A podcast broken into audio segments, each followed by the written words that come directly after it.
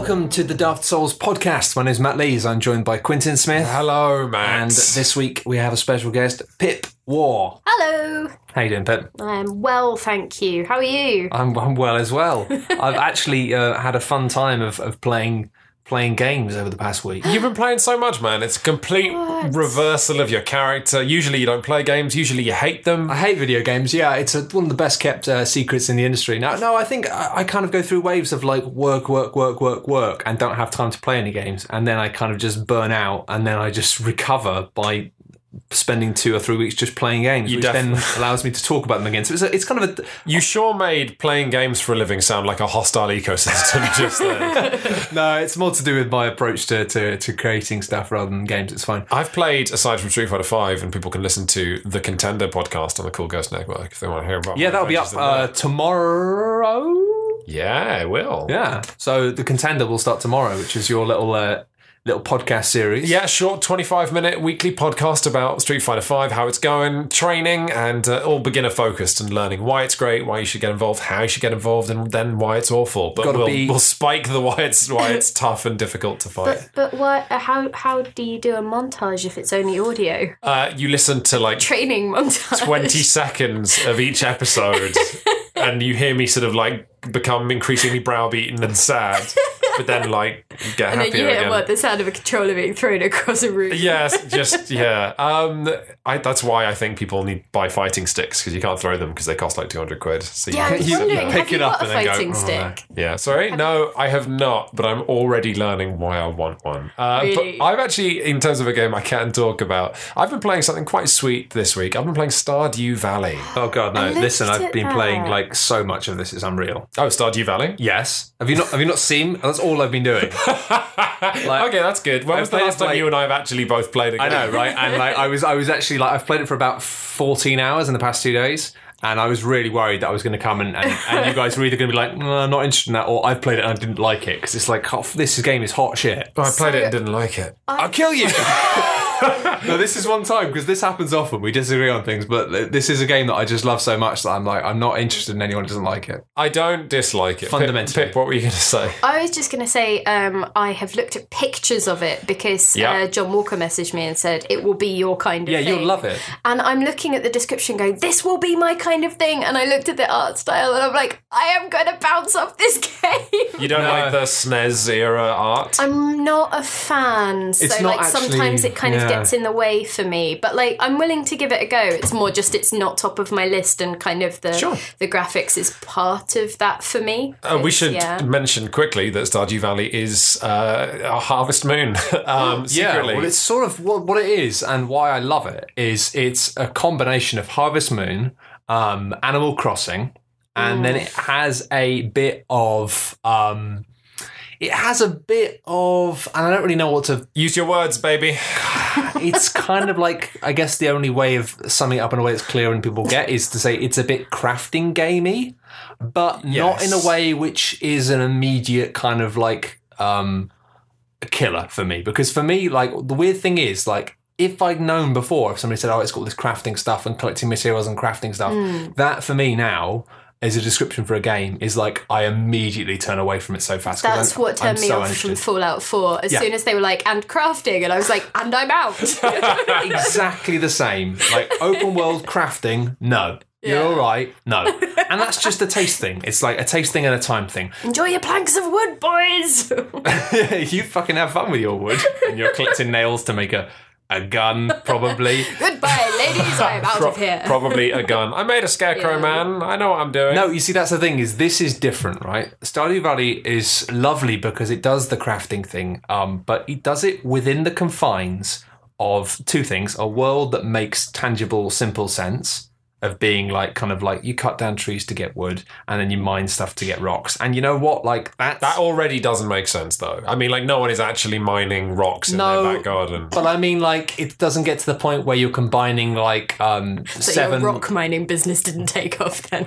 so, I, you know, it's worse than that because I, I will get, don't worry, we'll We'll get get to to Stardew Valley. But I used to play Wurm Online, Oh, yeah. which was uh, Notch's Minecraft MMO. Well, it's not like Notch was even the lead on it, but he was the coder on uh, a Scandinavian, basically Minecraft MMO is what you'd call it. But you basically had to do everything in real time, and so I've been down real life virtual mines, tapping away for hours to claw metals out of the earth. So, oh, I've been mining. You've been there. I know my mining. Yeah, and this is like, I mean, basically, I think the, the way that the crafting works is that you you've um, you've got these materials, you can do stuff with them, but it's not overwhelming. It's not like, oh, I've got eighteen frog livers. Do I keep these or not? It's like it's it's fairly simple, and you do end up accumulating a bunch of stuff, and you have got to choose whether you sell it or keep it in boxes. And it does have that kind of vaguely Minecrafty thing. If you've got your own little house, but then you can make a chest. And I had this revelation the other day. I'm like, hang on a minute, my chest is almost full of stuff.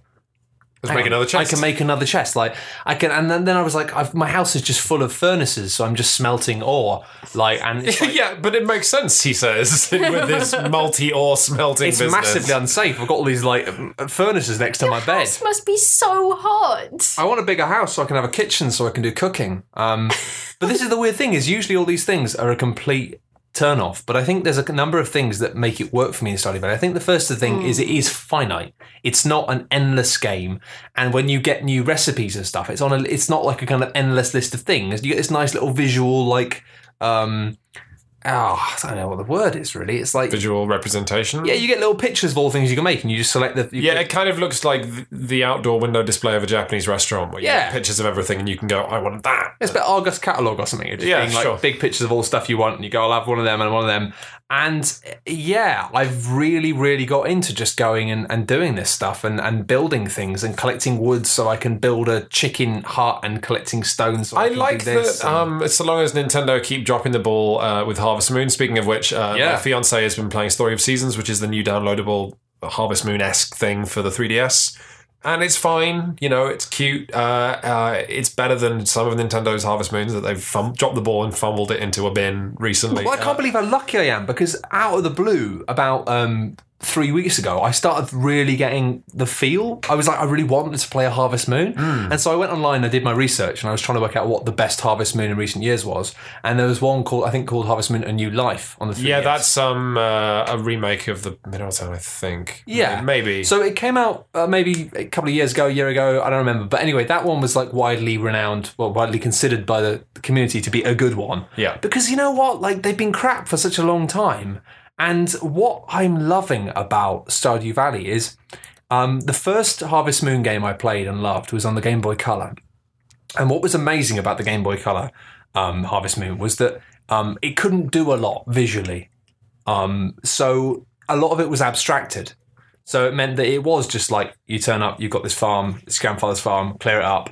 And you did have stuff like relationships and conversations, but because it was on a tiny, basically like simple screen, um, there wasn't a lot of art in terms of characters. There wasn't a lot of art, you know, like cutscenes or anything like that. It was quite minimal, and it allowed you to um, just fill in the gaps. And what I'm really liking about Stardew Valley compared to playing Harvest Moon games over the years. What Harvest Moon games started to do was have it so you turn up on the farm, oh, and here's a cutscene to introduce you to this guy, and now here's a cutscene to introduce you to this guy's daughter. And it was like trying to build the characters up so you can have the story, but it it was doing it at the cost of your own control. Okay, so I get what you're saying and why you're comparing it to Animal Crossing now, and as much as it has no direction and you potter around and you talk to anyone. Yeah. Um, here's my problem as someone who spent a bit of time playing um, the Animal Crossing New Leaf for the 3DS. Sure. Um, it's the people are boring. Like with Animal Crossing, there is so much love and artistry into creating characters and writing script for them. And then the first quest you get mm. in Stardew Valley is, "Hey, talk to everyone." And I tell you what, I talk to all of them, and they're all incredibly boring.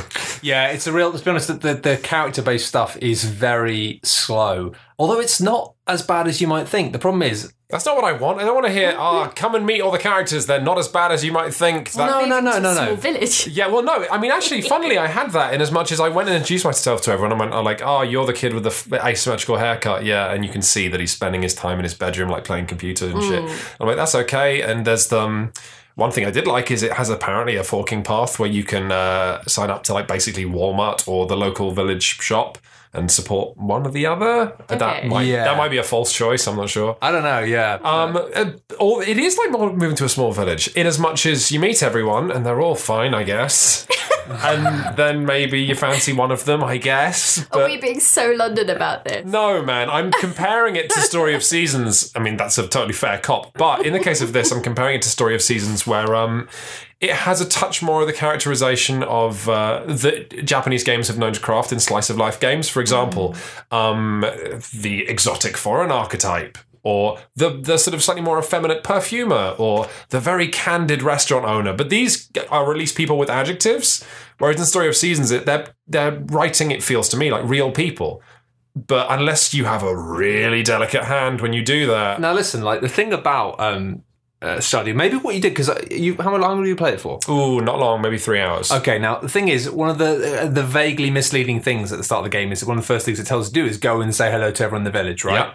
I didn't do that. I just went and started doing my own thing, and then bumped into people as I went and talked. to Yeah, people. sure. I basically did that as well. But what happens as you play it, like, is that you do have, like, you gradually get more of a sense of the characters through a number of things. Um, in the fact that they all have, and this is, I'm not saying it's like Animal Crossing in the fact that you fall in love with all the desert denizens. Absolutely not. They all have like lives that they potter about. They potter about, they yeah. do stuff, and then you end up talking to them time to time. You get more of a sense of stuff, and then you get more of a sense as well. Like I'm, I don't know how it's going to progress, but there is actually a story, and things do happen. I'm sure. but I had a, there is some of the writing is actually all right. Man, that's no. I don't want some of the writing is No, all right. I listen. want No, it's shut good up. and occasionally bad. No, maybe. shut up. Because listen, right? It's not about that, right? It's Okay. not. You're not playing this for the fucking story and the characters. Like it's like it's what like the hell am I playing it for then? because it's a fun farming. No, game. you're playing it because you've gotten into the loop of oh, I'll craft this, which will let me get this, and then I can expand this field, and then I can make this piece of furniture, and that's no, no, okay. No, no, no, no. I mean, that, yeah, but honestly, it does all of that stuff so well. It does it quite well.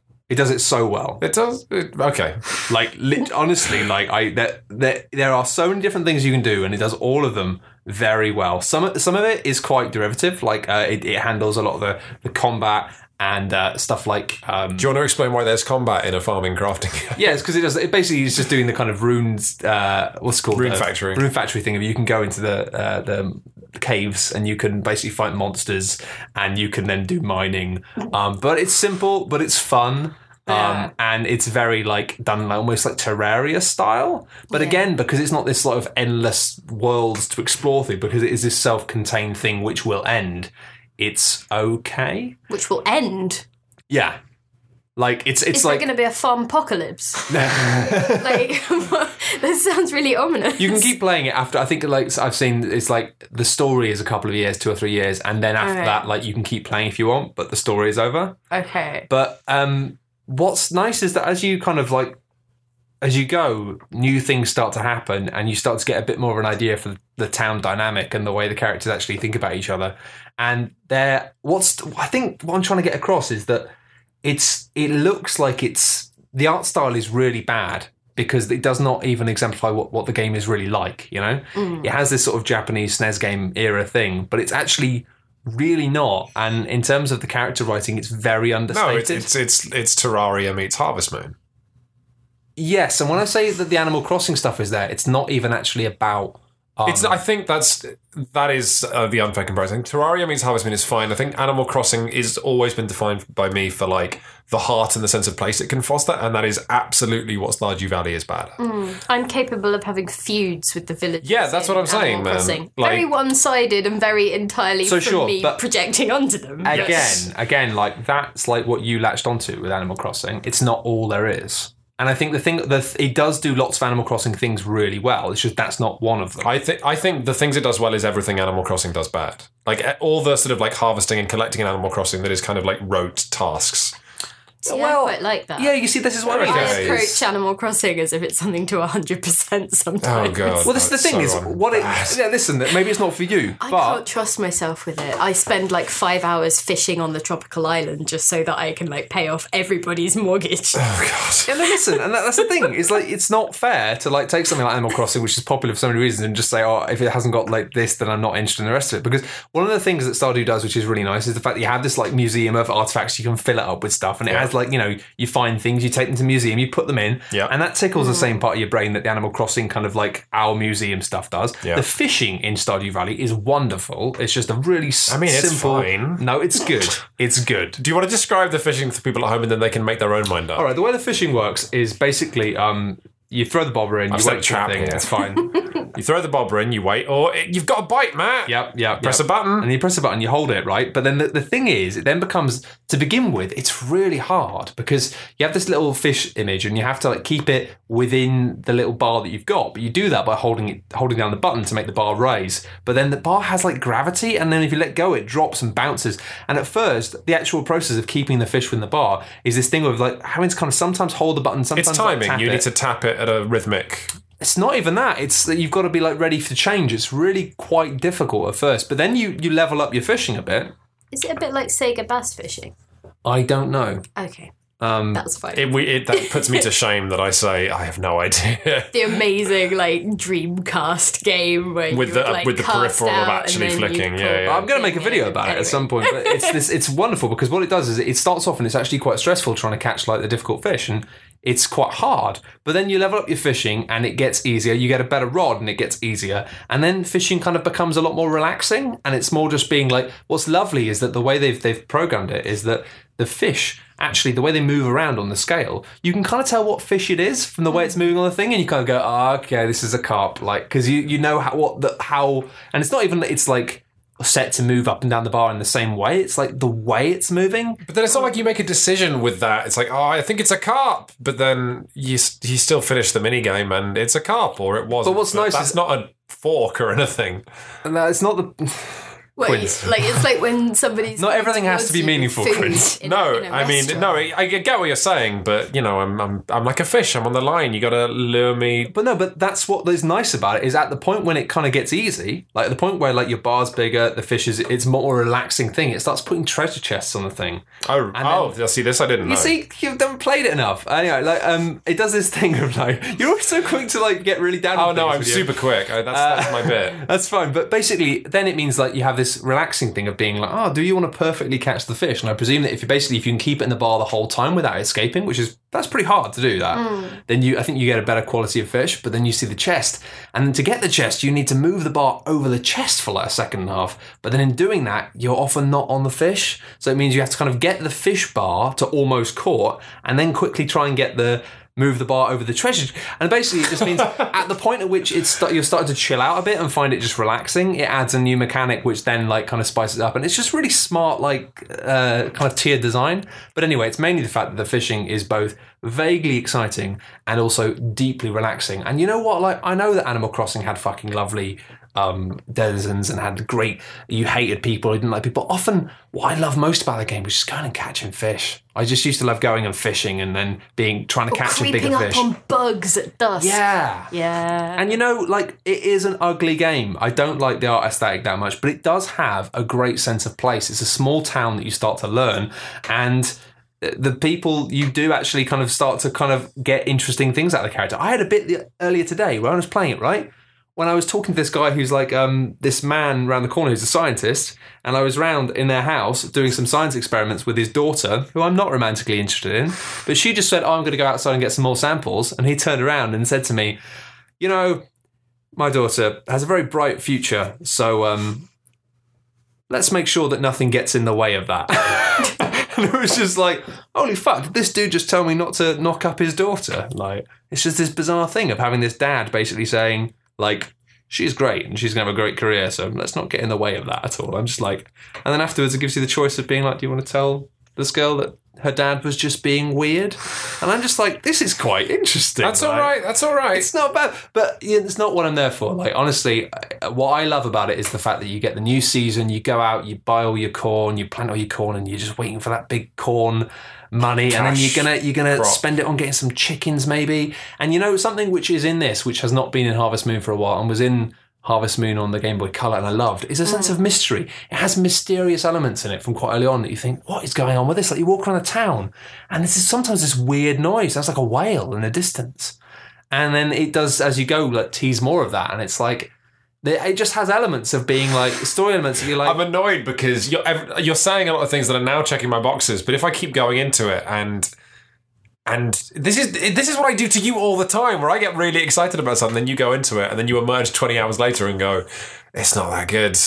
like I'm worried you're gonna you've now sent me back in, and I'm gonna emerge from Stardew Valley, and be sad. You know, I just think that, um, like, because I think you're getting quite a relaxing vibe from it, and I think I would be going into this looking for something it is exceptional at. well, you see, I think it does um, a lot of things really well. I think that the- basically it does come down to the cycle of being like, um, of just having like things to do of being like, well, actually, I want to make some more sprinklers, and to make sprinklers to plant my to, to water my plants automatically, I need to get some more iron ore and some of this. So you think, well, I'll go mining, but it becomes like a day planning thing, and it's hugely addictive just because of the fact that like it always saves the game when you go to bed at night. That's what messes me day. up. That's what messes me up. And then it starts a new day, and then you forget, and then you start walking around, and you start watering the plants, and you go, "Oh, I was going to stop after this day," but then you think, "Well, I've already watered these plants, so I'll just do this day." But it's nice that you can plan stuff. You can look at the weather tomorrow, and you think, "Oh, it's raining, brilliant! I have to water my crops, so I can go and I can do some fishing, maybe. I can do this." And I don't know, like I'm just, I think if any of the different tasks I had to do, because at the moment you just find yourself bouncing between like. I haven't done any of the animal raising stuff yet, but basically it's like you just you can do what you want. It's like you got this farm. Do you want to like grow crops? Do you want to like look after animals? Do you want to go and do some adventuring? And it, I, I've started to realize that there are ways to kind of get everything you need, or like most of the things you need, by just not. You don't have to do like all of it. You know, you can choose which bits you want to do, and but all of the little mini game things that take part to to hold things together just seem like really satisfying and really fun. I just spent hours fishing and having a really lovely time. it's strong, you know. Uh, it's good. I'm gonna. This is quite the turnaround. Well, no, I mean, if Matt had come out of the gate going like, oh, "It's terrible," I would be like, "Now listen here, Bucko, it's great." but uh, yeah, I guess I just was kind of disappointed by. You know, it's one of those games that I like enough that I get my knives out and I'm like, okay, here's why this is almost great, but not. I think the thing is, um, for me, like, and this is why, like, I'm like, I love it, but I take a really, I, I'm just not like, I love it because it does something for me which has been failed to do for so many years, and that's that I, I remember playing a sense of Harvest daily Moon. routine. No, no, no. It's Harvest Moon on the Game Boy Color was amazing. I loved it, and I've not played a Harvest Moon game since, which has actually been as good. It's mi- the best is um, Friends of Mineral Town. so people say, but I don't know. I found that like, It, no, it's everything from the Game Boy Color version plus more. Like that. That's, oh, okay, fine. Well, that, that's good because That's why people like it, and it's why people are staggered that Nintendo have been unable to replicate it. it's that I think it's having enough of a light touch to have these like little events and have these things that are like story based and and have this this shifting change. Um, but then also just giving you the freedom to just do what you want and be like, you know, just just what do you want to do? Do you want to go and like? Be Yeah, sure. fishing? There's freedom. You know, the actual best thing about it, though, and this is this will be my last point on it, is um, it says, "What do you want to call your farm?" And I went, hmm, "Soft Farm," and then the mayor goes, "Great, you've moved into Soft Farm Farm," and then everyone refers to it as Soft Farm Farm, and it tickles me throughout the game. It's great. no, it's, it is a, it is a wonderful and silly thing, but uh, it's just it's yeah. I had a bit where like you, start getting quests where people want things, and often you can like if you don't know what they're doing, it's great. You can just stand outside someone's house with a big fish that they said they wanted, and just wait. Like the guy from Widnell. They're coming home at some point. Yeah, it's like they're coming. Just waiting. They're coming. Um, no, I don't know. It's really, it's really uh, ticking all my boxes. But again, my boxes are pretty much like years of of not uh, finding that I'm, I try and play um, a Harvest Moon game or try and get into Animal Crossing and kind of can't. And uh, this just sort of works for me. I'm having a lot of fun with it, but it is probably too big. There's just so much to do. And uh, there is a lot. There is a lot to do. uh, but you kind of know you don't need to do all of it, and that's why like I'm just sort of like I, I I like the idea now of being like oh well, and it's nice that it isn't just day by day. It isn't just like well I'm doing this today so I can do this tomorrow. It's not just that kind of like one to one thing. It's like I've just built myself a a silo to hold hay, and I'm hoping before the end of the summer I can go and collect a bunch of grass to turn to hay. I've actually and just- then maybe have some like livestock next year. Like, I mean, okay, so I've actually just finished reading a book on this, weirdly, uh, called um, The Herdwick, Herdwick Shepherd, I think. It was a shepherd who um, it, I found out about his book because he's actually weirdly active on Twitter. He's a shepherd from the Lake District. This is not Yeah. a game. I mentioned this on one of the Invisible Inc playthroughs, um, and he didn't finish his A levels, then decided he wanted to finish his A levels. Uh, got them at like age 20, applied to Oxford, got in and got his Oxford degree, and then ultimately went back to work on the farm and wrote a novel about being a shepherd. But the thing he nails that I think is so that he makes sound the most romantic about a farm and farming in general is that it's awful and it should be a slog and it should be difficult but he, and he describes your relationship to the landscape as a farmer. And i think stardew valley doesn't nail this partially because it's not setting out to be a farming game it's trying to do lots of things. But so i was talking about harvest moon a game about being a farmer should have you developing a relationship with the seasons and with the earth like with a long-term partner whereby sometimes it is hard and sometimes you get the worst of it and sometimes you get the best. And weirdly on the topic of this the moment i remember loving the most of any harvest moon and i've played tons of them was the very first snes harvest moon where they go hey there's a typhoon coming up there's a terrible storm that's gonna you better not go outside tomorrow because it's gonna be really bad. And you go okay all right so you don't stay. And the music's not there it just plays unbelievable wind sound effects. And you go to sleep and then you wake up the next day and you walk out and it's a beautiful sunny day and all of your fences are fucked. Like all the trees are over there's rocks everywhere your fences are destroyed. If you had any animals they might have escaped and it's this moment of walking out and going, oh my God. And that's it. Like the other side of the coin that so often you don't get in harvesting and crafting games that Minecraft offers a tiny bit of and is all the more strong for that. It's like, oh yeah, you can live off the land and sometimes the land will live off you. Yeah. And I think that was, you know, uh, exciting to me. Yeah, I'm actually intrigued to see what because I'm already being quite surprised um, by uh, by Stardew by how many things it's kind of how many curveballs and things it's thrown in as I go along. And I know it's quite a long game, so I'm really intrigued to see like even stuff with the crows to begin with. It's like come out and these crows are eating your crops. Like you fucking pricks. yeah. you have to get a scarecrow, and then it's like you make fences, and then the fences start to fall apart. And even the fact that you spend ages trying to clear up your farmland a bit, and then next season comes and it's like yeah, everything's fucked again. But it's almost like I do I do like that a lot because one of the things I always used to love about starting a Harvest Moon game was just the therapeutic process of going and clearing your land so you could plant your crops mm-hmm. at the start of the game. But it never came back in this, it's great in the fact that like actually it's really hard to keep on top of it. Trees just keep growing, grass just keep growing, and it's just like this thing of being like you need to just keep spending time to like even maintain pathways so you can get around your land quickly. It is um, like an awesome sign of the games industry now that Nintendo have been dropping the ball on Harvest Moon for so long, and other Japanese companies that could have run with that series and haven't. And then now we have you know cheap tools, and indie devs are showing up and going yeah, I could do that. and yeah. then they produce something completely awesome. Yeah, it picks it up real hard. I'm really intrigued to see how it goes. But uh, yeah, like I, I, I think it like it, they dropped the ball for so many years, and yeah, it just picks it up. Just picks it up right.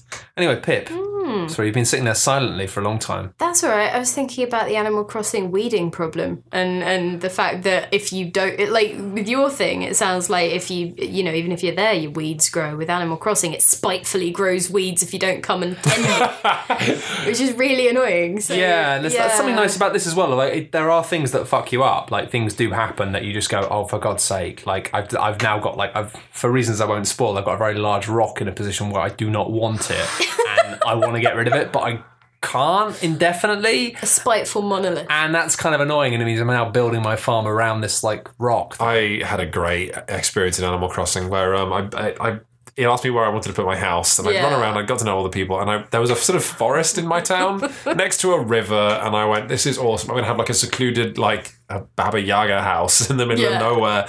They built it, and then like she two- could like go anywhere. oh well, she? she? could. Yeah, that was a bad example. I guess I just meant a house in the yeah, wilderness. Yeah, um, but uh, so I built one in the middle of the forest, and then like two days later, that right next to my house in the middle of nowhere, it's like, oh, you've got someone moving in. He's building a house, and so I met Roman the horse, who was to all extents and purposes a twat yeah. oh, and had like this Greco-Roman house and was just like super competitive. like, what are you up to, neighbor? That I loathed that fucking horse. My favorite thing was um, when you used to send the neighbors letters. It just did spell checking to see whether you'd done like a good. Oh, letter. really? And so I used to send them all these abusive, like creepy, but perfectly like written letters. I'm watching you, kind of weird things. And then the great thing, and I, then it would be like, thanks for my letter. I played it with Lee, and the awesome thing about sending uh, the NPCs letters then, if you live in the same town, is yeah. that sometimes you'll talk to like Diana the deer. And Diana the deer will go, "Hey, I got this really nice letter from Pip," and then show it to you, and you can read it, and it'll go, "I'm watching you." Diana will say, "Isn't it nice?" Yeah, you see, yeah. I found that was when Animal Crossing was the most fun. Was actually it was not really about the characters. It was more like you playing in the same world as other people well, and leaving like almost like comedy traps for each other. You can do a few different things, but it's like Pip says, it's Planting not pitfall seeds outside their front door. Yeah, it's not just oh Lee did an amazing thing thing of uh, reversing all the furniture in my house, which must have taken fucking ages. but you know, classic American dorm room thing that you walk in, you go, "I'm in the wrong room." Yeah. No, I'm not. Everything is. They do that in the twits, don't they? That's how they end up like super gluing their heads to the floor because everything's upside down. like the birds Ah. have like glued the furniture onto the ceiling, Yeah, yeah, yeah, yeah. and yeah. then they think they're upside down. But no, you mentioned something earlier, Pip, which is that the characters in Animal Crossing have enough. They still have personality, but it's also, and this is why I talk about them as an artistry to how it's done because they have really strong personalities, Mm. but there's enough room within that personality for you to decide how you feel about it, and it's Yeah. you imprinting on them like I hate this bird, I want him to leave town, like Yeah. a weird spiteful homeowner. yeah. Um, and then they do leave, and it's good. Or I just. No, or I just you got try and them, keep like- them. You have to talk to them enough that they stay. Like I had a few that were like that, and they they kind of annoyed me. But I'd grown attached to the annoyance, and so they'd be like, "Oh, I'm thinking of leaving. What do you think?" And you'd be like, "No, do not leave." oh yeah, and sometimes they will anyway because that's though life. I'm bullying you, know, and I was- sending you horrible Yeah. letters. Can you have gay relationships in Stardew Valley? I'm sure you I think you probably can, yeah. because there's a boy I'm like sort of yeah it's the weirdly and this I, maybe explains I don't know if it explains anything but there's a boy who the boy who's on his computer all the I time love with the that floppy that's hair when you start pointing. what's his name Uh, I don't know. oh wow I don't talk to a lot of the people. some community member you are Honestly, I go to the events Stephen. and I resent the events because every time there's a fucking day event, it's always when I need to pick up something from a shop and I'll go and the shop's locked and I'm like, where's the shop? Oh, it's a fucking like. Dance. you're like a real farmer I am. It's funny because then you go to like the fucking like flower dance and it's like, hey, welcome to flower dance. Maybe somebody will dance with you, and you go around and say to everyone, well, you do you want to dance with me? And everyone goes, no, I don't want to dance with you. and then you go, all right. You're then- definitely a real and then you watch other people dancing without you, and then you go fine. But some of the some of the events, like the day events, to be fair, are brilliant. Like because I had one which was like um, it was called the Potluck Festival, and it's where like the governor from another town comes, and then you all as a town collectively make this big pot of soup, and you go you just put you can choose to put something in the soup. like a CD And then, like, well, yeah, that's the thing is you can you could put something really nice in and make the soup lovely, or if you want to, you could sabotage the soup and put something horrible in there. I put in a fish. put, like and they said- booze in the soup. I think you can put whatever you want. Uh, Yeah, you Like, is there booze in the game? Like, yeah, you, just you spike can go the and buy soup? beer from uh, from the. To, yeah, so I think you could. But that's the thing is, it's this wonderful thing of it just suddenly being like this one day, and then the governor's like, mm, "This soup is very average," and I was like, "Oh, fuck you, buddy." well yeah I mean I don't know if you cooked the fish or scaled it before I just chucked it in, man. I don't care. Well, so the, yeah, the thing I was going to say is that in my sort of like gentle, it's similar to you. I think. Remember how um often you'll play games and you go, "Oh, this is bad," and I'll say, "But you don't have to do it." And then you'll go, oh, I kind of like you, but you'll have done it anyway. Like that's me with Stardew. That you are able to ignore all the people that live there, but me looking for personality, scratching at the surface. I spend every single day. I go and listen to the barks of everyone because they're there and because I want to Really? learn about them. No. and I'm disappointed by every. well, I think maybe because That it seems just silly. That seems silly. Yeah, I mean, I want to become an upstanding member of the community. Although well, then you're not playing the right game. It's What- a game about farming. Okay, well, what this has created though is, like I say, that kid with the floppy hair who's in his basement all the time with his computer. Like he doesn't want to be there, and so I'm playing the game, going, "Yeah, I'll do him," because like he's the only person like me who doesn't want to be there, who like is Oh dreaming my of the big gosh, city. maybe you could start commenting on each other's live journals. Oh, I would do that, man. I would, I would absolutely do that. or like, you could beta his fanfic. Oh, that is honest- a bit 21st century for me. To be honest, though, like I like the fact that on the list of all the people, Really late 20th century. on the list of all the people, it tells you who's single. And Yeah. I, I wonder if, like, you know, people might get like because I, I kind of like the the woman who does the um who does all the repair work on the house. but Carpenter. She's she's married. oh, so you think it'll change So in I'm year like, two? maybe she'll they'll get break divorced. up and I can I can swoop in there. I mean, that's, I've talked about this before, but something to see. You're playing the archers. well, well, it does have like this kind of weird, like I don't know, it has this weird sort of plot about this town, like this big company coming in and trying to take over town. I don't know what's going. on. I don't know. I don't It know. also, yeah, but it has uh, wizards. Uh, wizards. It also has wizards. Yeah, I mean, I think that is an element borrowed from Harvest Moon, which it did not need. Yeah, I mean, to be honest, like the thing is though, as well with with Harvest Moon, is you don't go around. I mean, that's the thing is like you're going around talking to everyone. Like, you don't do that in Harvest Moon. Harvest you Moon- do. No, you don't. In Harvest Moon, you get the fuck on with making crops. Or, It like, depends how you play it, man, because everyone is a character to be maxed out, and even Animal Crossing doesn't have that. I think what I always knew about Animal Crossing was the fact that, like, in a way, to begin with, you just ignore all that stuff because there will be plot events that will give you a better judge of all the characters, and then when you have a better judge of the characters, then you might start making friends. Let's- Like, but uh, up until that point, you just let let their shit. You can't make money farming, man. Let's put the brakes on the farm cast. Yeah, I don't know, ask- man. I and think I think we need to step it up. No, Yeah. the, the rails are gonna break. Drive this tractor through the wall. Uh, Pip, Should have all what? what- done like theme things and played like Tractor Simulator. I don't know why. Maybe I'm tired, but I thought in my head you were going. We should have all done, and then you were going to have named a drug. uh, I much prefer. What I don't know. I think I, thi- I completely. I think you're a weird guy. That's all I'm saying. And I think I That just I'm say- looking for human contact. Yeah, no, I think I think that makes you really weird, uh, a really odd guy. But no, I think that um, there's a lot to be said for the fact that like yes, like these things. But one of the main reasons I loved Animal Crossing in the end, I, li- I liked having the twee characters. I liked the fact that I didn't like them. I had so much fun writing comedy letters to them and letting my brother read them and vice versa, and taking over each other's houses and doing all this mad shit. But actually. After like the initial kind of like, oh, this is funny, this is fun. What I played Animal Crossing for for a long period was collecting all the butterflies, collecting all the fish, and making fuckloads of money on coconuts. that and is- that's fine. Yeah. And this is what this is Banana doing for economy me. is strong in Pitville right now. Absolutely good, good for Not a you. euphemism. Wow. Uh, I'm putting the brakes on. I'm getting off. I'm walking off in the, the direction of a field. But now, Pip, you've just listened to us talking about a game you've not played for a have. while. So let's do the reverse because you've been playing. No Man's Sky. Ah, wait! Oh my god! How much of the lead did we just bury right now? That we're talking about Stardew. I did tell him this before. I didn't know came this. over. I'd have been like Matt. I you're fuck. I fucking. I, I, I really like Stardew I Valley. published right? like a whole feature about it. But I didn't know you could talk. Okay, let's talk It's about. fine, we're going to do this for the rest of the podcast now. But like, you just elongated that because you were like trying to harsh my Stardew vibe. No, I'm, I understand. It's all my fault. I'm Or sorry. I mean, we could talk about Viscera cleanup detail. I've I, been I can talk playing about that. Viscera cleanup detail. Uh, it's But we can do that anytime. Yeah, no, that's I mean, we can fair. do anything anytime. let's talk about No Man's Sky. No Man's How much of it did you play? So I went to a preview event over in their Guildford offices Mm-hmm. uh, last week. Um, so I got maybe I think it was about forty five minutes with the game. It was supposed to be half an hour, but I got really lost in a cave system.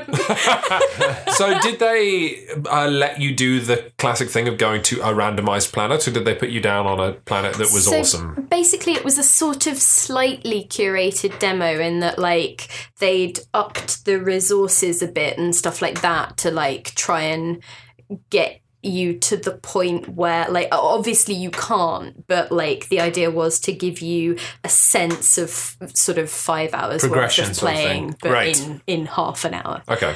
Um, and so like there's like um, a bit more in the way of resources. And i think you know other stuff had been sort of arranged a bit like sean knew where we were going to be to start with. Sean murray from um, he's the managing director of hello games. Um, and so uh, he, I, I watched him play it for a little while while he was explaining like the game and like you know the interface and stuff like that and then that's when i got a hands on and could like wander around the same bit and then um and then take off in my spaceship and go to nearby moons that he hadn't actually visited so he didn't know what was going to be on those Well, okay, that's I guess what I'm most curious about because you know No Man's Sky can keep giving you awesome planets and go look there are dinosaurs, but uh, what happens when what happened when you went to a moon? And did you think that it was a moon that had been pre-selected? So 'Cause I heard a lot of those moons are shit. like, well, that's the point. No, right? no, that's why I was asking because I think, um, uh, well, I asked in the course of the interview, like I, I phrased it rather clumsily by saying, "How much of this is boring?" No, that's not clumsy. That's That's perfect. Yes. But like it's because I actually quite like those sort of gaps because it makes the like I think it, it reminded me of when someone was talking about desert golf. You know, like there's so much of Yeah. like, okay, well this is another level. This is like oh, you know, and you get caught up in the mechanics of it, but then suddenly there's a cactus and you're going Cactus, this is the most exciting thing I've ever seen. no, it's all about contrast. Sunless Sea wouldn't be as good if you weren't like trucking between its Yeah. story segments interminably through the darkness for so long. I know, right?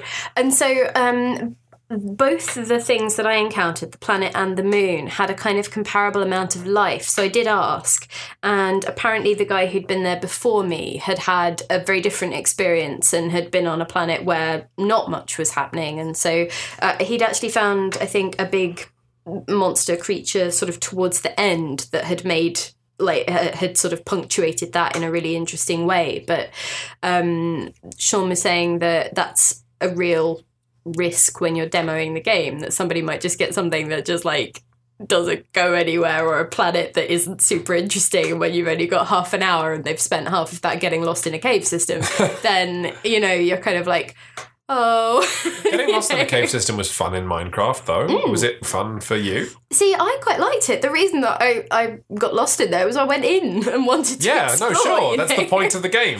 And so there are all these like it, when I was in the one. So I started off on this planet that was like freezing cold, and so there's a lot more of a survival element than I was expecting. Really? Yeah, and so um, You'd think if you can fly between planets, surviving on them wouldn't be much of a big deal. So it's stuff like the planet that I was on was really cold, and so your your um, suit you build it like a thermal shield, and then you just have to charge that up periodically or find warm spaces Huh. to sort of be in. Um, there wasn't like the other survival game stuff of like food and water and whatever. That drives me round the bend, so I was really glad about that. Yeah. Um, but yeah, there's stuff like that, and you can die and things like that, but it's not permadeath. It's not like, oh, now you must start again. It just takes you back to your most recent save point and stuff. But um, yeah, so.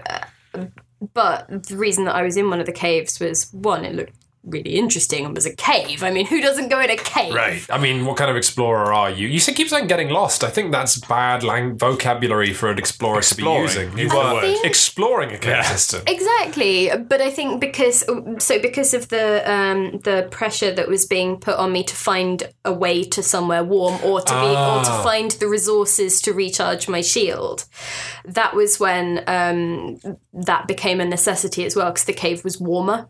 Right. So I sort of had to sort of duck And that's in interesting because if they were upping the resources in the demo as well, it'd probably just be that usually if you turned up somewhere like this in a game, where you just be like, I can't stay here, I can't even be here, it's too cold. Like, Yeah, you like, need to I come with loads of You'd like have to like prepare and you'd have Horlicks to stuff, biscuits. But I mean, yeah, they're not so, essential, but it's like, and you can sort of upgrade your Uh, suit with various tech and all of that kind of stuff. But um, something that happened to me was I was fiddling around with the menus while I was sort of like I was definitely paying attention, but I was like also like fiddling. yeah. And like not used to the button configurations, and so I accidentally dismantled my thermal shield on this Nice. massively cold planet. And so even with the upped resources, it was just like, oh crap, where's the silicon? I really need to rebuild this thing. Wow. What, what was the? Did you enjoy yourself? Most importantly. I did. I really did actually. And but the thing is, and the thing that I will go back to uh, that I was talking about earlier is that thing of. Did I just have a really good experience of it? Like, Yeah. how will this hold up after, you know, five hours? How will this hold up after 10 hours? Hmm. And to be fair, if I've played 10 hours of it, I think I'm doing all right. Yeah, yeah. But, like, it's, it's But even one then, the fact those that they've uh, they've kind of uh, accelerated the resources to give you a sense of playing over like five hours in half an hour, like Hmm. that, that again, like you can't. I, I kind of feel for them because it's not even like they're doing anything wrong. It's the sort of game where how can you de- demo that impo- fairly It feels like it's impossible. Like I want forty hours with that thing to even start like forming an opinion. So all I did was write down the things that happened to me. You know, like Yeah. seeing one of the like bigger animals attacking one of the smaller ones, and you know, like that was going on around me. And Yeah, I mean, it's such a weird balance Yeah. for a developer to have to strike because if you fill it with too much content, everyone sees it in a few hours and no one feels like an explorer, but then you got to thin it out. Then how much do you thin it out? I remember weird memory actually. Uh, there was a, I think it was called Noctis, but I might be wrong. It was a freeware exploration game. It was Noctis Four, maybe. yeah, yeah maybe it was a voxel Someone powered. mentioned this on um on in comments or something. Oh, So- okay. Yeah, no, I was playing it when I was uh, 15, so that would be 13 years ago, so like 2002, 2001. But um, uh, voxel powered super lo fi freeware that you can tell your planet to fly. It was No Man's Sky. It was absolutely No Man's Sky. You fly to a planet, you can land, you can wander around a randomly generated planet, but they're all dust balls, they're all ice, and occasionally you see weird structures. Um, but a friend of mine said, like, oh my god, I found life, I found a bunny. Like, and we were all fiddling around with this Yeah. thing. We were playing it for hours and hours. Um, but he found a bunny, and we all went in the IRC channel I used to hang out in. Oh, bullshit. You have not. and then, sure enough, um, uh, uh, he sends a screenshot of a of a canyon, and in the canyon is just like seven or eight weird voxel creatures jumping around that kind of look like bunnies. And it was unbelievable. Like it was the most exciting thing ever, purely because life was so sparse in the universe. And it's interesting to me it's going to be interesting seeing how much of that No Man's Sky borrows, how many, Yeah. how rare it wants to make its bunnies, basically. Yeah, yeah. I'll be super interested to see like that frequency and how it actually translates into the the feel of playing and the feel of being excited as well. Yeah, well. Because some news came out about there's like some aliens you can talk to or something. Yeah, basically what happens is so the one that I encountered, you went up to it and you pressed to like talk to him, but um or her. Uh, it was a scientist and they um like the text comes up on screen as It was a scientist of like a civilized species. Yeah, I think it was the Korvax was the name of it, but essentially they uh, it gives you the text in uh, alien script in an alien like writing system. But then there's other things that you can do through exploration like looking at monoliths and like, you know, sort of discovering more about the culture that will actually teach you more of that language and so more of it will be written in our case in English, you know. And Oh, so- like the oh, Final Fantasy X. okay, I haven't played it, but um You'd find books, and each one of them would translate one of. I think. Oh no, I have one played of, it. I wasn't the- paying attention. Okay, Yeah, same. I, I finished that game. I don't remember that, but one of the twenty-six letters of the alphabet would be translated in all kinds of books. oh yeah, that rings a bell. Yeah, so like you'd find one, and then people would talk to you in this language, and the letter E would appear. Yeah, I remember. And so basically, the the interactions become more comprehensible, and you can actually understand what the thing is asking you or telling you, Right. and then you can pick the right response from the from the list and stuff. So as far as I could see, it wasn't exactly conversational, but it was learning more about civilizations. There's a very sort of Star Trekky kind of aspect to it, is Sure. exploring and actually learning about strange new Stuff. life and new civilizations, etc., etc.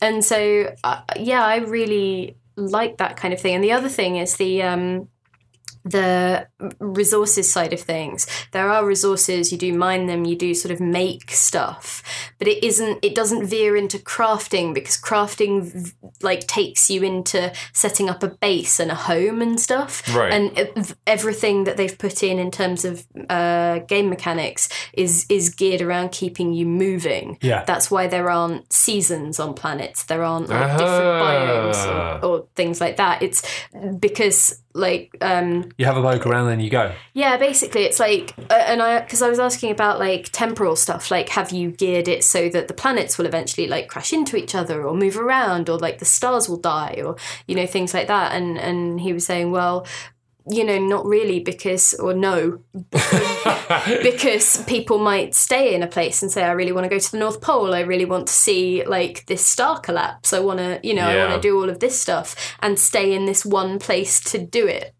And so um like uh, the the idea of crafting sort of then ends up like and you do it for your suit and for like upgrades to your weaponry and things like that but you don't do it for you know building a home or building a campfire or building a you know that kind of thing Yeah, that's really interesting. God, can you remember the name of the um, water-related crafting game? Uh, which one the flame and the flood no, no, no, sci-fi. Uh, Oh yeah, this is really recent. I swear it begins with aqua. Aquamarina. no, it's, it's like Neptunium it's- or something. No, it's something really recent, right? Uh, it's been on early access for a while, but it Yeah, just had a but patch still, yeah. this month or something. submarine Ooh, Subnautica. Subnautica. We did it as Yes. a team. It's like the Crystal Maze. Um, but that I found uh, interesting because I've been poking around that early access and I think it's pretty decent. But Yeah. um, it offers something that's almost the opposite, in as much as um, it puts you on, it puts a seabed that's directly Yeah. beneath you, a randomly generated seabed from which you pull all your crafting, and you can go deeper or you can go laterally. But um, that I found interesting in as much as it providing the same alien environment as No Man's Sky, but you are entirely static. It is all about building a static structure and then reading a landscape of hills and troughs and valleys and tubes and coral Yeah. that your brain isn't really good at processing. You know, like I can use landmarks, but when you're underwater, it's difficult to find landmarks. So you mm. can create them artificially. But I found it kind of interesting that, yeah, it's completely the opposite of what you're saying, but no less an interesting design challenge in as much as find a landmark to navigate by. Don't have one, oh. then make one. Yeah, that's the thing. I was going to say when you said about getting lost, um, because he was saying that after a little while, like after dying a few times or after realizing that you've lost your bearings, can't find your way back easily, you start to use the the way marker like system. Like you can bring your binoculars up and then use it to sort of tag things artificially or you know um, you can also use it to like look at uh, animals and things and find Up out more about them. Oh, Like, cool. Like the- a Pokedex. you get the yeah, you get the species information. Apparently, that will eventually like translate you were into a discovering the logbook species. kind of thing.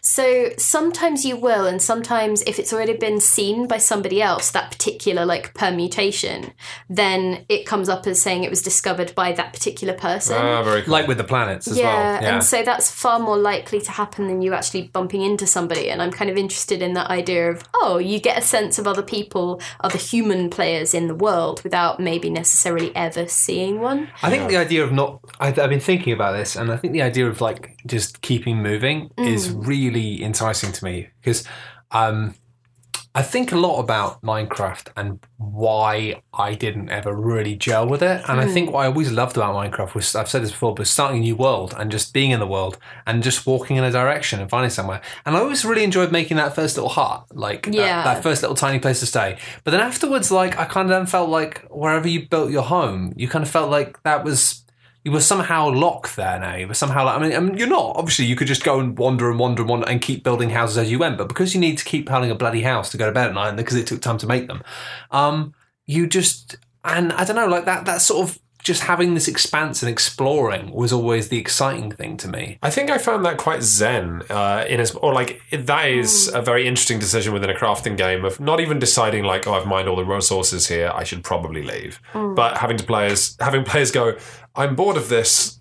I I've there's nothing left for me. Well, it's like you have the spectacle, and after that, the it's like diminishing returns in a way. Like, Yeah, I get it, but I also would take that because the experience of like I remember in Minecraft, I, I had a house by a beach and it was awesome, and I built it and all this great shit, and then um, and then I went, I'm done here, and I built a boat and I sailed it off away from the beach, knowing I'd never see any of that again. And it was an awesome Yeah. moment. See, I'd really love that because my problem with Minecraft and sort of going to a new area was that you you sort of had this trail of familiarity across the land that like never quite let you forget where you came from. I mean, you could get disoriented and stuff, but yeah, but, but, it- it- especially if you have a map, but map, in it the will sea, draw a it's very different for me. It's like, okay, Ah. I'm sailing off. I'm done with this bit of land, and or I'm you could go to the Nether, right, and then port yeah, back there is from the that. Nether into a completely random. Yeah, But again, it was fun. You just was- often you just sail somewhere new, and then you jump out, and then some skeletons and zombies would kill you, and you'd be back at home, and it was a bit like Groundhog Day. Like, I don't want to be here anymore. Like, I'm done with this, and that's why for me the the most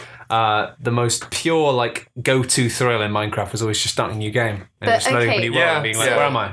Oh, so cool. What the that's fuck is that? kind of the thing that I find the most interesting and the one that I want to keep picking at. And why isn't it out yet, for goodness sake, with No Man's Sky? Because, you know, so you, you spawn and there's this sense that you can go in any direction with Minecraft, right? And you can just Yeah. like, find all this stuff that you didn't know about. With No Man's Sky, because of the way the um, the the world is built and uh, so you don't have those transitions between different states. So you don't have like a loading screen between the planet and the orbit and the outer space you know? You just get in the ship and then you take off and you just keep flying and it's this continuous experience.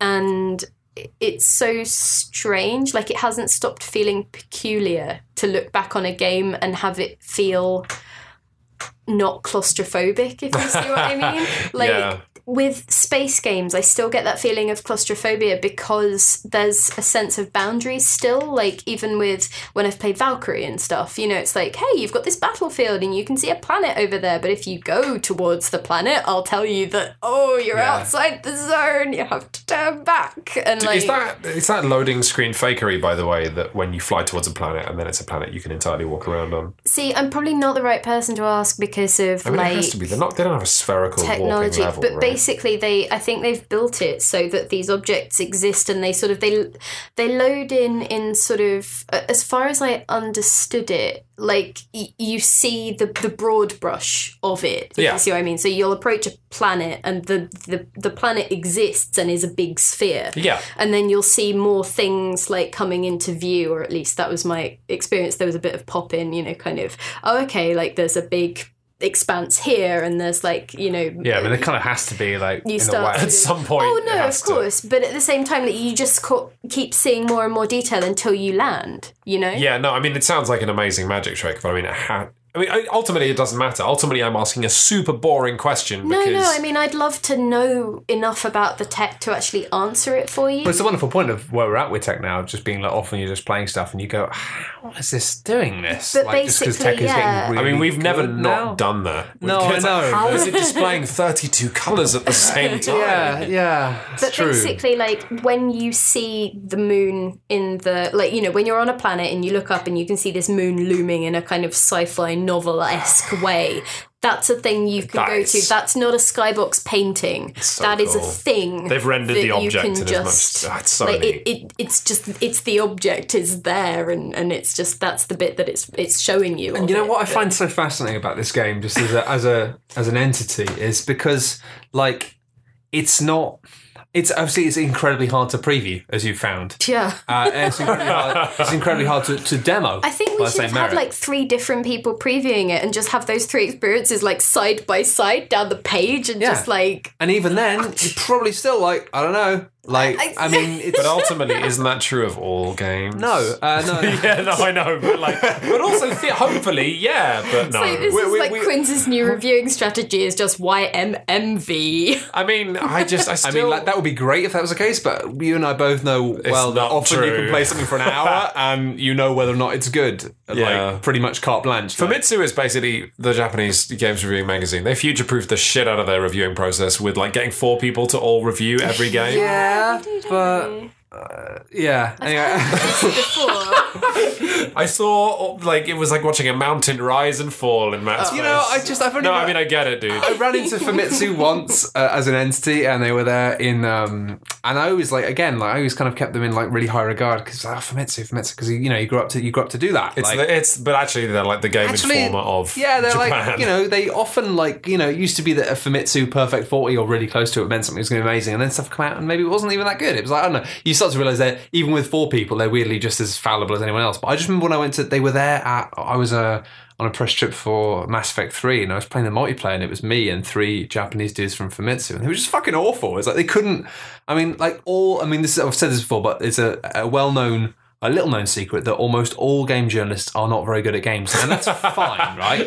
But these guys were terrible. Like they, they were just like they were supposed to be my, my allies in this like, and we were, we just kept getting wiped out on wave one. I'm just like, guys, have you ever like played? Maybe they haven't, man. FPSs Video or third-person before. shooters are not popular. in- I know they're not, but they were Japan. also they were just I don't know, they were just a bit strange. They were just a bit different. They spoke a weird language. Was- I don't know. I just I, they wore clothes. They were crazy. um they just I don't know. They didn't seem very interested in anything. What did it No remind you the most Sky. of? In the, what did No Man's Sky trigger the most sense memory of? Do you know what? I haven't. It hasn't settled enough that it has done that yet. I think it's like it's it's the first preview I've written in a while that I've enjoyed telling the story of That's for cool. sure. Like, and I really loved the story that I got from it. But that's but that's also sort of the only way that I uh, could have written about that game because I think it's going to be so dependent on individual experience and so sort of you know Well, that's what I'm trying to convey. Is it's like it's rather than being like something that you consume in a normal way. It's just like I don't know. It's, Well, it's- Sony is big on this. Man. you know what I mean? It was like Little Big Planet, and how everyone was like, "Ah," they the reviewing process broke for Little Big Planet, where everyone's like, "Ah, it's probably great," and then, but you know, then I go into it going, "Oh, it's probably great," and then I actually was one of the poor fuckers who tried to build a level in Little Big Planet and Mm. just went, "This is bad." yeah, no, it was bad. But um, But I tell you what, I played the top ten uh, levels that other people around the world had made with more patience than me, and they were amazing. yeah, but Hmm. still not a good platformer. Um, So but uh, yeah, something that Sean mentioned a fair few times while we were talking was the long dark, and Hmm. it. Great game. I do have a real sort of sense of that from it, in the sense of like it's such a beautiful thing to experience, and Yeah. So I was asking about like, will there be a screenshot mode? and he was. I think the intention at the moment There should be a space to- selfie stick, shouldn't there?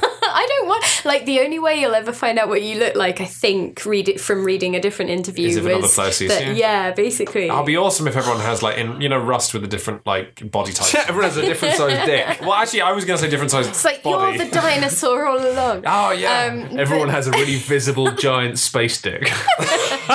like the you know like a cod piece in the. But they've worked out the odds of people bumping into you are so low that it's like it's fine for months, and then somebody will be like, "Oh my god." or just one player in ten. You know, yeah. What was I saying? I can't remember what I was Sorry, saying. I- you were saying that the only way that other people can find out what you look like is No, but before that.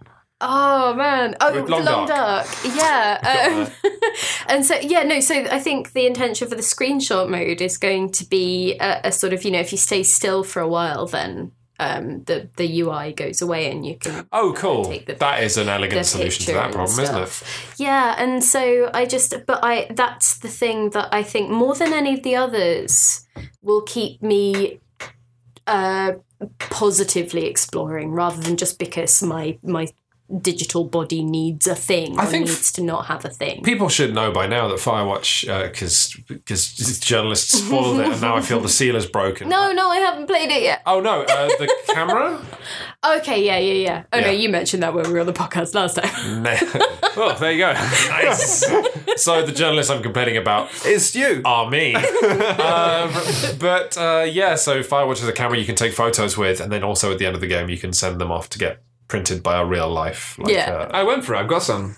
Oh really? Yeah. I thought it was nice. I took I took some nice photos. I thought I'd, I thought I'd get them. Very cool. Yeah. Um, yeah. so uh, I would like something like that out of No Man's Sky. You know, like a. Uh, you know, it's what I wanted from Destiny actually uh, as well. I think I don't even need Yeah. numbers to go up. I just want like uh, something creative. But that's why I'm going to wonder. I'm going to wonder what the response is going to be, and I'm going to wonder how it reviews as well. Because I mean, how do you like review something like that? I'm, don't I think know, right? not not to like. Well, unfortunately, I'm can't not. really- I, I guess I'm you not. can't really say that massively, but I don't think um, it's the sort of game that like on a on a on a broad scale we kind of have the the, the critics to deal with. No, it's fine because if there's enough, I'm honest. if there's enough marketing behind a game, Oh yeah, it doesn't matter. Everyone will love it anyway. Yeah, exactly. like No Man's Sky will review well. It's fine. Maybe it It's will fine. be the interesting thing where people read all of these reviews and just see, like, really easily represented that people have different experiences of games. Maybe you know it's kind of a know? bummer that we can sit here discussing like, oh, how will the game press deal with it? But I think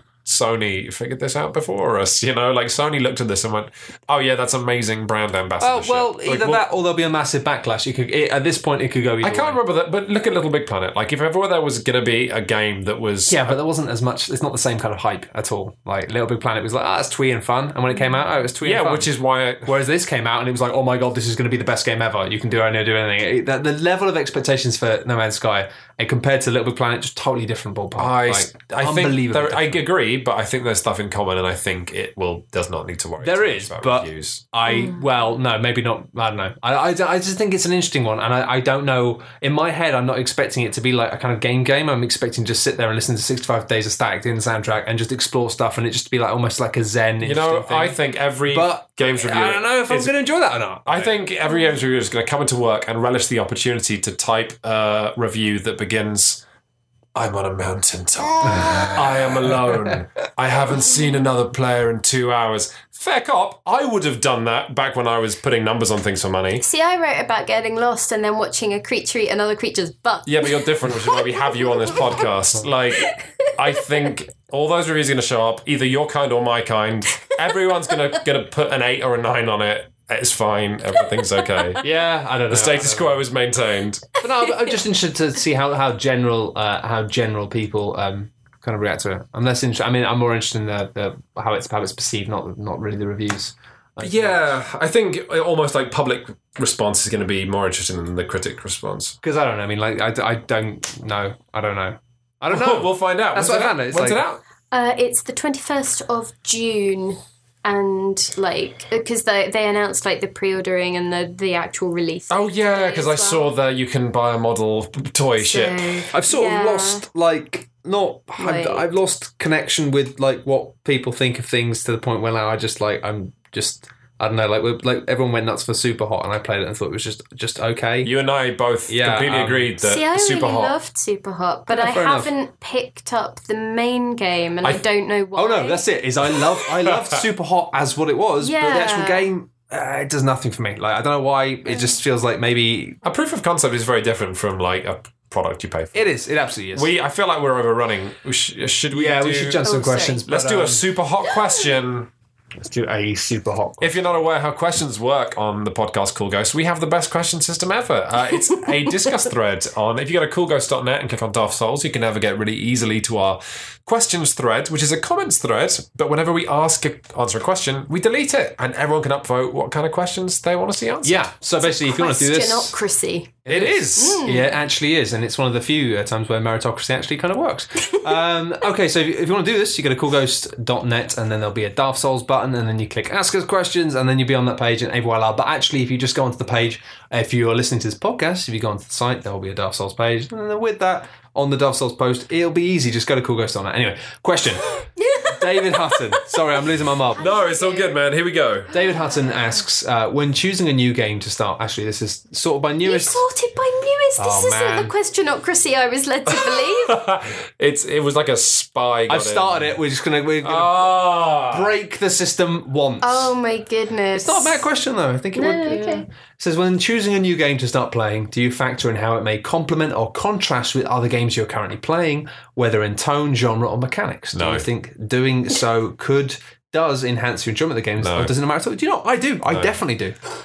I think I find that I'm in the mood for particular things, and maybe if I've been playing a lot of one kind of game, I find myself in the need for another one. But it's more in the sense of I have played so much Dota recently. I really, I really just need something small that isn't going to take over a thousand hours of my life, I- or like you know, it's that kind of thing. Yeah, I completely get it. I it, I I'm a weird mutant because I have a Steam Press account, which means every day Oh, I, I go, hate you. "What's new?" And then I look at whatever's new and good and go, "I'll have it." Yeah. Which is why. You can binge stuff without thought, but um, I have to send emails.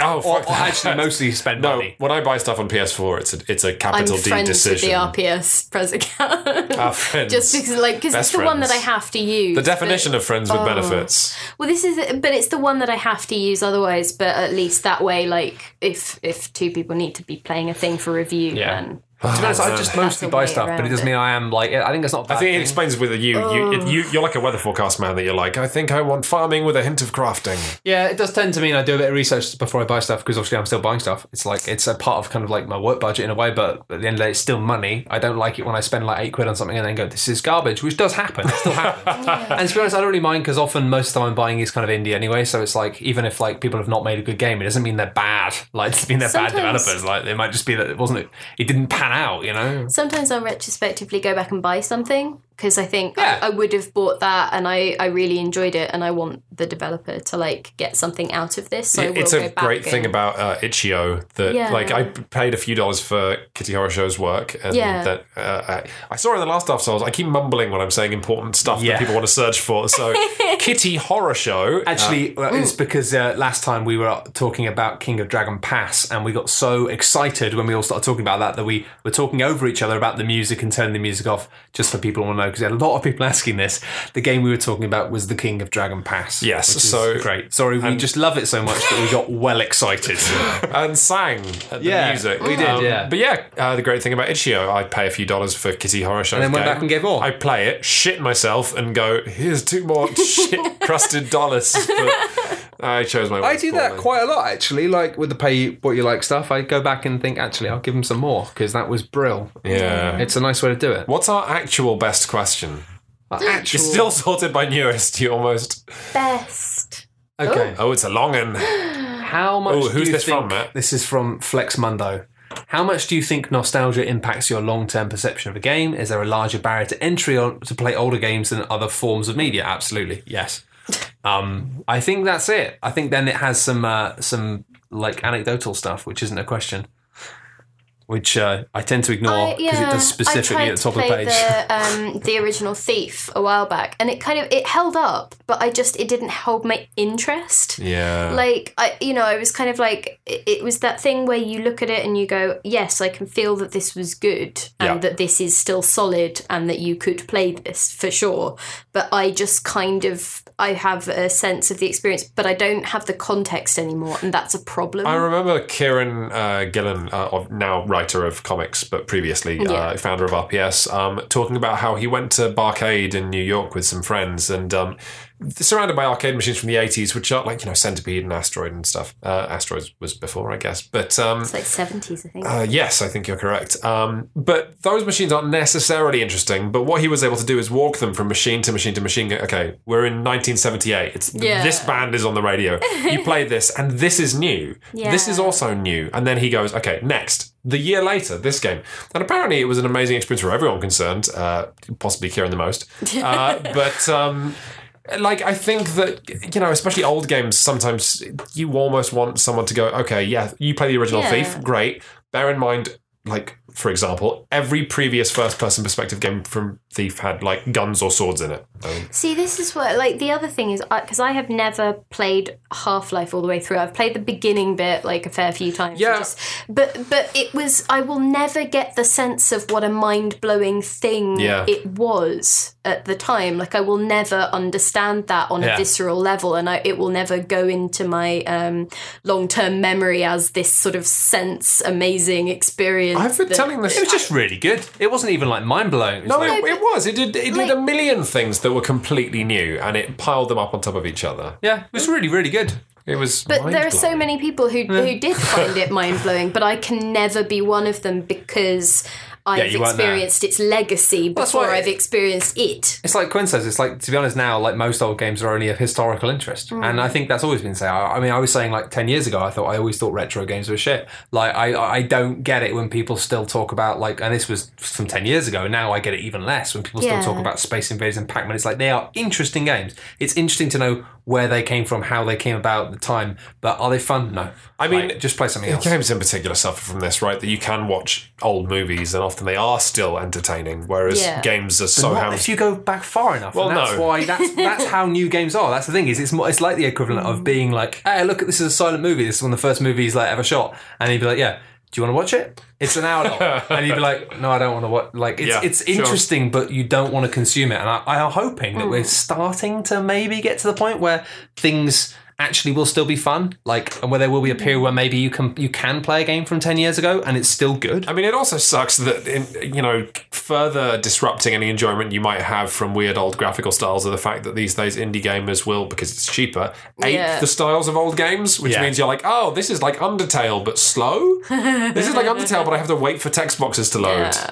I don't know, but the thing is, I would say that I uh, don't necessarily know how much of that is nostalgia. Like, I, I don't know it's nostalgia. It's more No, I think they're two the different context questions. has yeah. been totally stripped out. I think it's more that nostalgia allows you to enjoy things which are Bad. fundamentally bad. That's what it is. And I Well, mean, that's like we talked about or- with Pillars of Eternity. Or like, that you were know. really good, but that you still have that memory of the context because you're still seeing it in that way. So I guess but is that, is that not nostalgia? No, that that would be, but at the same time, like I don't think it's necessarily a lack. I, I don't know because nostalgia is kind of like this longing for a thing that you can't get back, right? yeah, is it? I But but Rose tinted glasses, I guess, is more the. but there's a slight difference between nostalgia and I guess having context. Right, I guess it's you know? assumed that if you're nostalgic for an earlier era of anything, then you also have context because you are like- old. But so for me, with the idea of oh, is it nostalgia that's impacting? Like it, it, to me, that reads as are you thinking that something was better than it actually was? Yeah. Whereas, like if if you have the context and you're experiencing that context, you could actually like understand how good it was at that time I think in that it- moment. it's difficult for games because so many games are played specifically. Unlike movies and books, uh, games have this super poisonous nostalgia thing because people play the most games when they're a teenager, Mm. and so and when you're Yeah. and.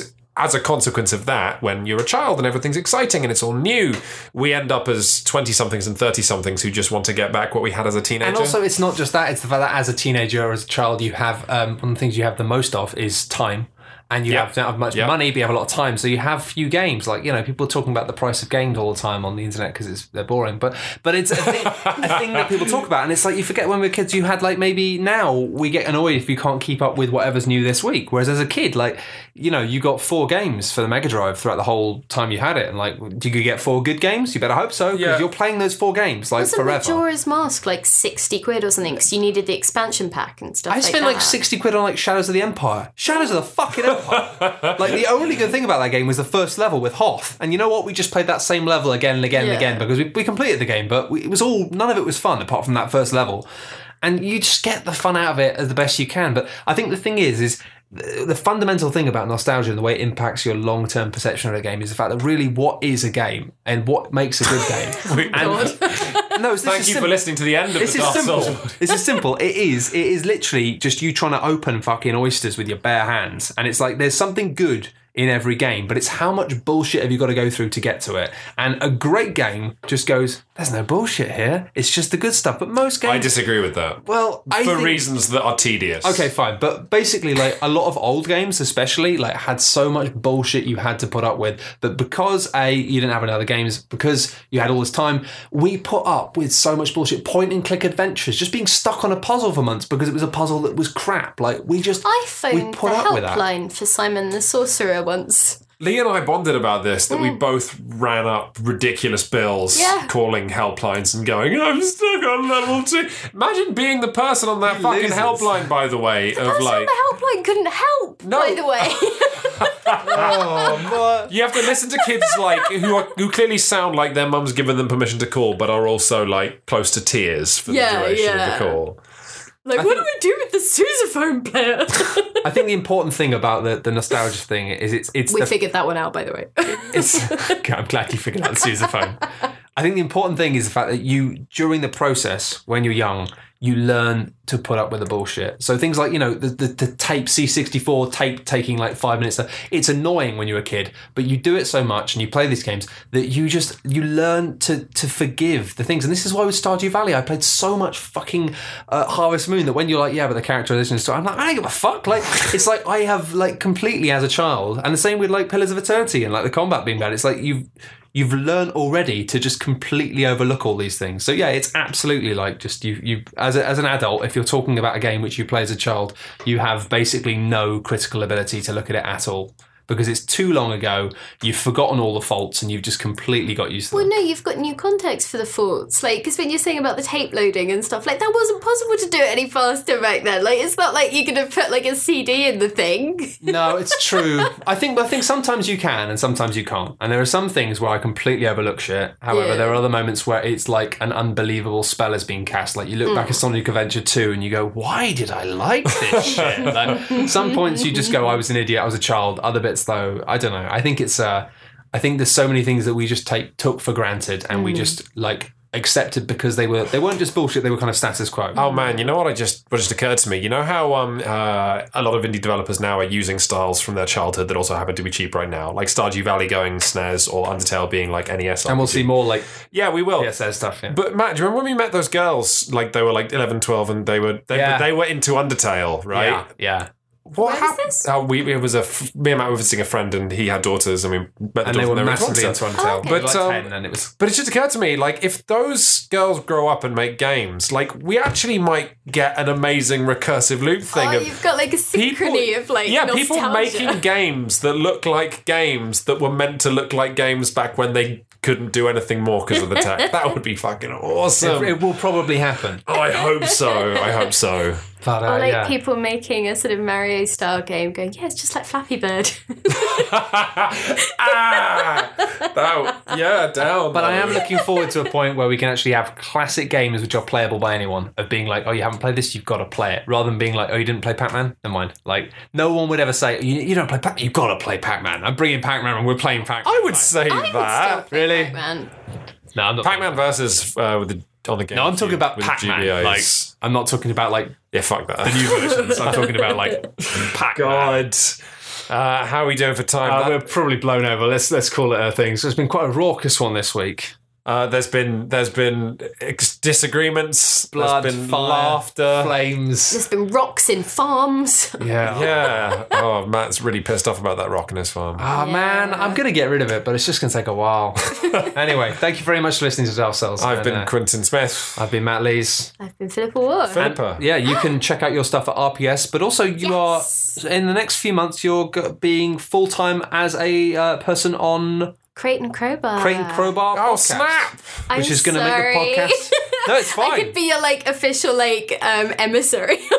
Oh, please do. Like whenever they make, because if people aren't aware, Crate and Crowbar, Creighton Pogra, Crate and Crowbar.